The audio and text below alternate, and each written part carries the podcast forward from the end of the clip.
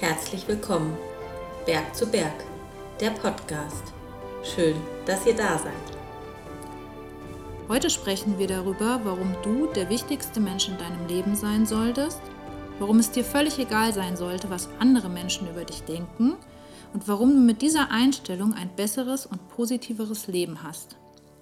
Dieses Thema beschäftigt uns, seit Dani mir mal während einer Fahrradfahrt eine ganz, ganz interessante Frage gestellt hat. Genau.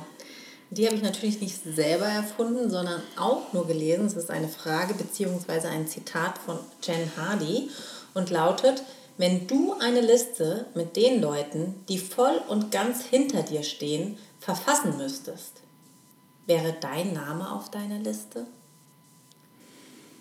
Naja, ich muss ganz ehrlich sagen, als ich über diese Frage nachgedacht hatte, ich hätte mich nicht auf der Liste stehen gehabt oder mich draufgeschrieben, weil ich sofort an andere Menschen gedacht habe, an Freunde, Familie, die ich dort draufschreiben würde, die ich einfach, wo ich einfach weiß, dass die immer für mich da sind und immer hinter mir stehen, aber mein Name wäre nicht darauf gewesen. Und dann habe ich aber festgestellt, dass ich das eigentlich dringend tun sollte.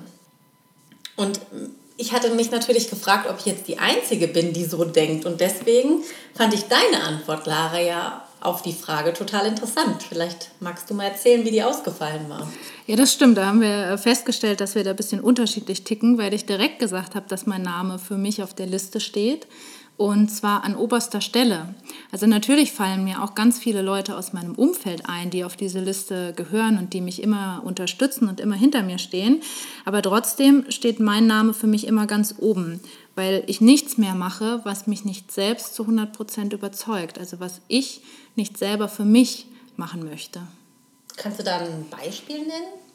Ja, also wenn wir nochmal zurück aufs Radfahren kommen, was ja immer wieder Thema bei uns ist, dann war das früher häufig so, dass ich losgefahren bin aus anderen Zwängen heraus. Also dass ich losgefahren bin für eine Statistik oder weil ich irgendein Ziel erreichen wollte, ähm, sei das kilometermäßig oder so. Und das mache ich einfach nicht mehr. Also ich fahre nur noch los, wenn ich das jetzt zu 100 Prozent möchte. Mhm. Okay. Und das kannst du im Prinzip auf dein restliches Leben eigentlich adaptieren, dass du dein bester Berater bist.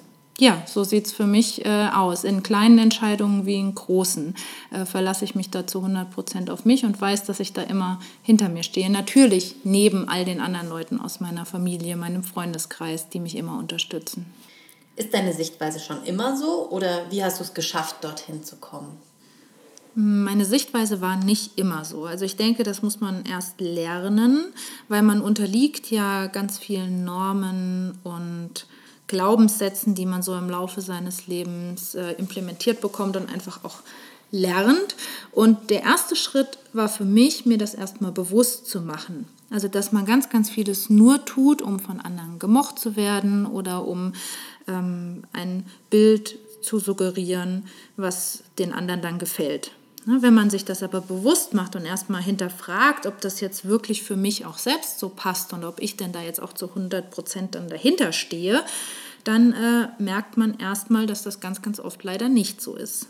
Und wenn man dann weiter darüber nachdenkt, wird einem auch klar, dass man da nach was Unerreichbarem strebt, weil man kann es niemals allen recht machen. Und ähm, es wird immer irgendjemanden geben, der sich an irgendetwas stört. Und das kostet halt viel Kraft und Energie, das einfach zu versuchen. Es ist ein Kampf gegen eine Windmühle, den man einfach auch nicht gewinnen kann. Und Dani, was hat denn dieses Gespräch bei dir damals ausgelöst? Also deine Antwort jetzt? Ja, genau. ja, das hat mir eigentlich bewusst gemacht, ähm, was ich unterbewusst eigentlich selber schon wusste. Nämlich, dass ich genau diese Sachen tue für andere und nicht für mich nicht in allen Lebenslagen natürlich, aber einfach immer wieder. Und genau eben aus dem Grund, weil ich gemocht werden will.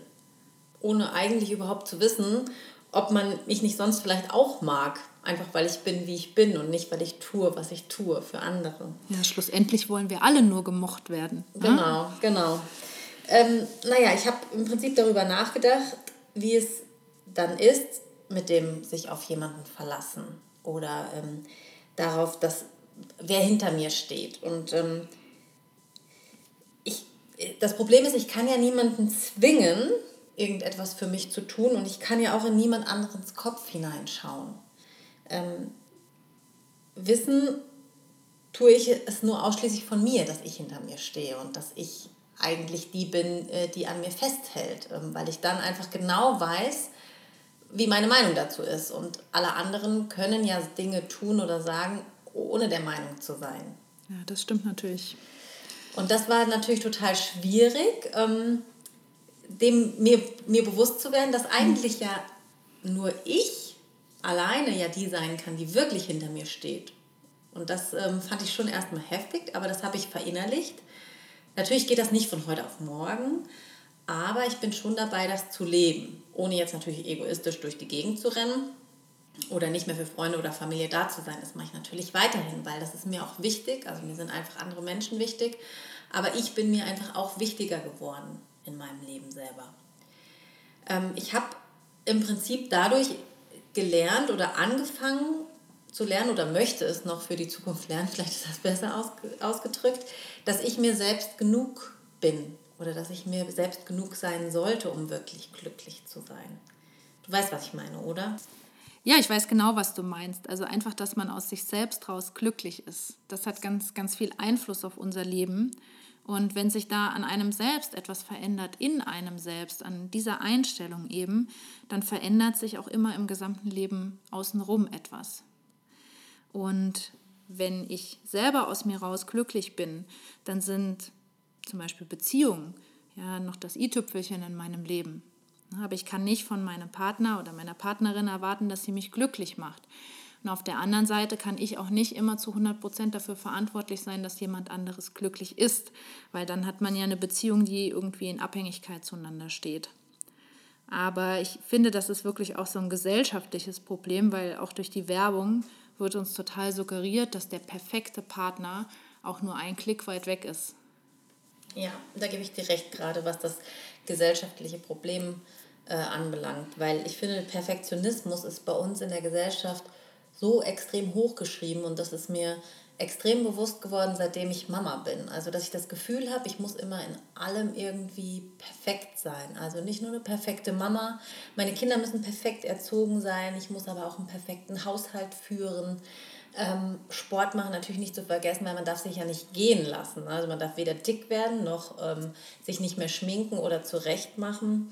Ähm, und ganz wichtig auch, äh, irgendwie soll man natürlich aber auch im Job erfolgreich sein. Also so in allen Belangen perfekt sein zu müssen, das ist super, super anstrengend. Und ähm, ich weiß aus, aus ähm, Gesprächen mit anderen Frauen, dass das nicht nur mir so geht. Ich kann jetzt natürlich nur die, für die Frauenwelt reden und weiß nicht, wie das bei Männern ist und möchte die auch da nicht außen vor lassen. Auch die haben wahrscheinlich ihren Drang zum Perfektionismus, weil die Gesellschaft uns irgendwo dazu zwingt.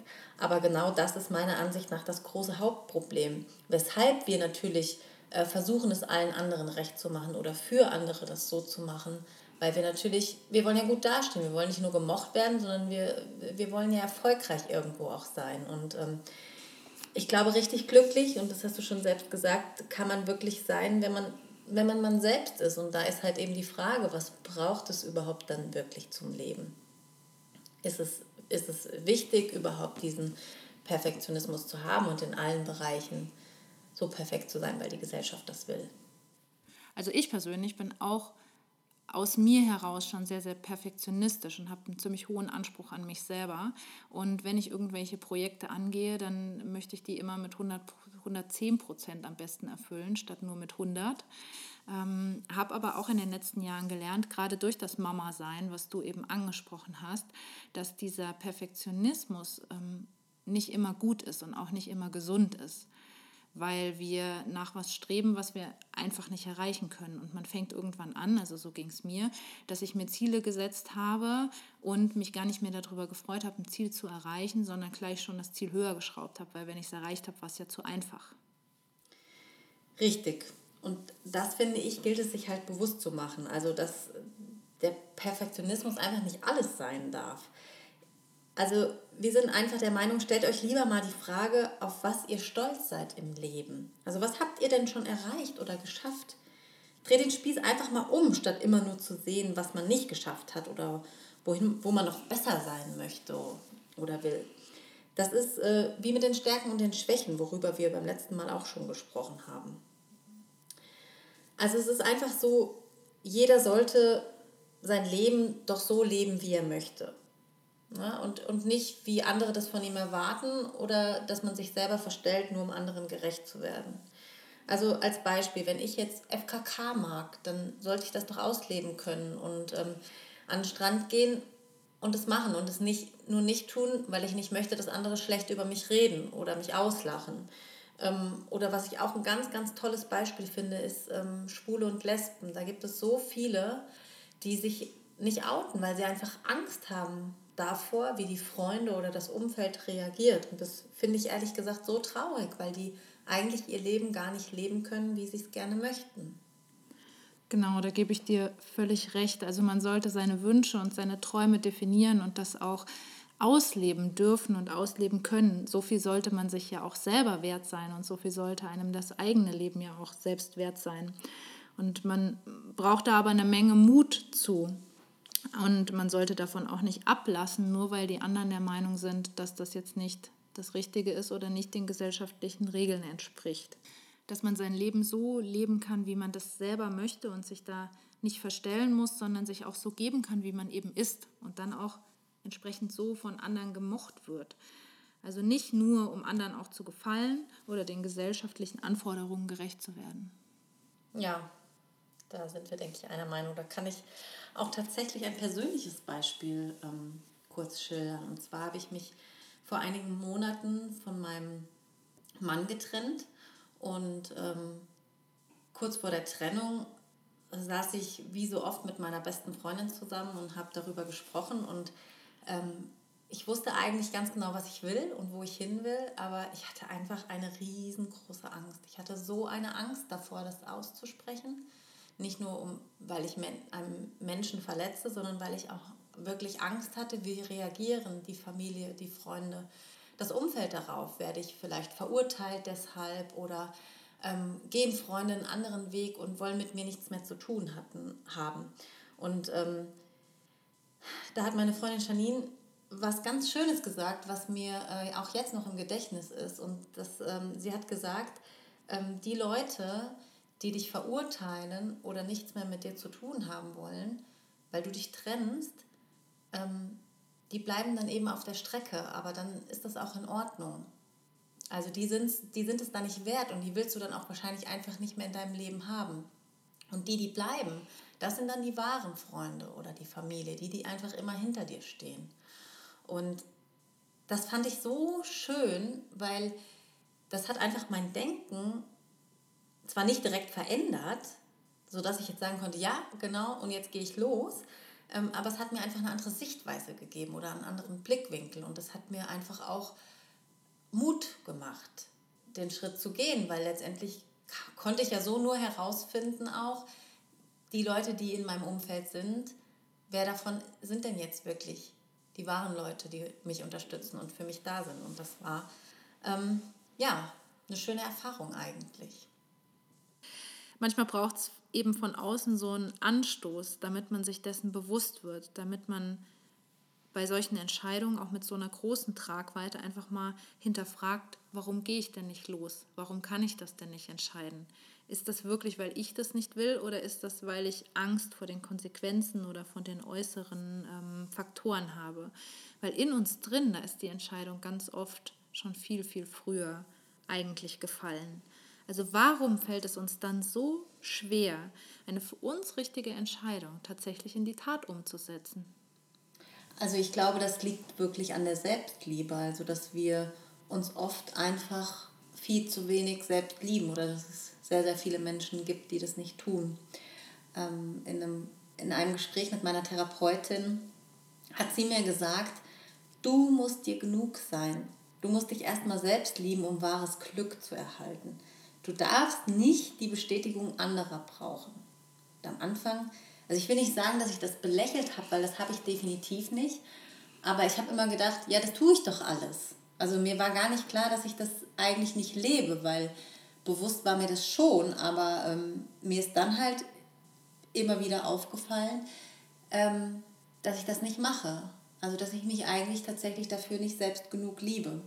Und ähm, da habe ich ja beim letzten Mal auch schon, bin ich ja schon drauf eingegangen, dass die Meditationen mir da jetzt persönlich sehr, sehr viel geholfen haben. Das mag man jetzt ähm, komisch finden, wenn man sich solche Meditationen mit Affirmationen anhört, wo die ganze Zeit gesagt wird, du bist toll, schön, dass du da bist, ähm, das ist großartig und äh, du bist wunderbar. Da kommt man sich wirklich... Entschuldige. Kommt man sich eigentlich so, wenn man, wenn man bewusst drüber nachdenkt, kommt man sich bescheuert vor. Aber ja. ganz ehrlich, das ist es doch eigentlich. Wir sind doch alle gut, wie wir sind. Wir sind wunderbar. Und es ist schön, dass wir auf dieser Welt sind. Und es, jeder ist geliebt und man sollte sich einfach selbst lieben. Und mir hat das einfach zu Stärke und innerem Glücklichsein geholfen. Also, ähm, oder zumindest befinde ich mich auf dem Weg dorthin. Also ich denke, das Problem von vielen ist, dass sie halt denken, sie seien nicht gut genug. Und das kommt natürlich von Erfahrungen aus dem Leben, vielleicht auch aus der Kindheit. Ähm, die man gemacht hat, die einem, einem einfach das suggerieren, ich bin nicht gut genug. Und ähm, sehr häufig ist das vielleicht auch das innere Kind sozusagen. Also dieses Ich bin nicht gut genug. Ja, ich denke, das ist was, was auch ganz häufig unterbewusst abläuft, weil mir wirklich bewusst ähm, zu machen, ich bin nicht gut genug, ich glaube, das tun die wenigsten. Aber das ist es wahrscheinlich, was uns dann abhält, eine Entscheidung zu treffen oder eben einen Weg zu gehen, von dem wir eigentlich wissen, dass es für uns der richtige ist. Ja, wo unser Herz einfach sagt, und das ist das, was du machen möchtest, was du bist, was du sein willst. Aber wir machen es nicht, weil uns irgendwas zurückhält. Und das ist eben wahrscheinlich genau dieses Gefühl von, du bist nicht gut genug und du brauchst diese Bestätigung von außen. Genau, denn wenn ich die Empfindung habe, dass ich gut genug bin, dann kann ich auch viel leichter Entscheidungen treffen, weil dann bin ich ja von mir innen heraus glücklich. Ich liebe mich selbst und ich vertraue auf mich und weiß, dass ich die wichtigste Person hinter mir bin. Die, die mir auch auf die Schulter klopft, die, die mich auch mal umarmt und die, die sagt, das hast du gut gemacht. Ja, dann braucht man die Bestätigung von außen nicht mehr und man weiß, dass man auf seine eigenen Entscheidungen vertrauen kann. Aber das lernt man eben auch nur durch Erfahrungswerte. Also man muss vielleicht auch erstmal Entscheidungen treffen oder solche Sachen machen, die man nur für sich selber tut, um dann einfach die positive Erfahrung zu haben. Einfach zu merken, das war jetzt gut, das habe ich jetzt für mich gemacht, damit habe ich jetzt mich als Person gestärkt. Und das habe ich für niemand anders gemacht, sondern einfach nur für mich ganz alleine. Wie wir vorhin ja auch schon mal gesagt haben, neigen wir ja wirklich dazu, immer auf das zu gucken, was wir nicht können und was wir falsch machen oder was andere nicht an uns mögen und versuchen immer das zu verbessern oder zu optimieren, statt dass wir auch einfach mal auf das gucken, was wir erreicht haben, was wir gut können. Das Thema hatten wir ja auch schon mit den Stärken und den Schwächen in der letzten Episode. Dani, du hast da so ein paar Tools, womit man sich einfach so ein bisschen auf das Positive fokussieren kann. Magst du da mal was zu erzählen? Genau, ja, das kann ich sehr gerne mal noch als Tipps sozusagen mitgeben. Und ähm, ja, vielleicht, äh, Lara, machen wir zwei diese Aufgaben mal bis zur nächsten Episode. Ich sehe dich schon grinsen. Ja, das machen wir. In Episode 4 hört ihr dann ähm, unsere Lösung. Genau, die Ergebnisse des Ganzen. Und ja, wer, wer Lust hat, macht das für sich zu Hause einfach auch mal. Und da könnt ihr schauen, ob euch das vielleicht auch hilft nicht nur euch besser kennenzulernen, sondern einfach euren Platz zu finden und äh, zu sehen, was ihr gerne möchtet. Und ähm, das ist vielleicht jetzt so zum Neujahresanfang auch eine gute Möglichkeit. Also, es gibt im Prinzip vier Sachen. Und zwar, ähm, das erste wäre, was macht dich glücklich? Also einfach mal aufschreiben, was gibt es, was dich wirklich glücklich macht. Das kann ein gutes Essen sein, das kann irgendwas Sportmäßiges sein, Freunde treffen. Einfach mal alles aufschreiben, was in deinem Leben dich wirklich glücklich macht. Und dann aber auch mal aufschreiben, was macht dich denn unglücklich?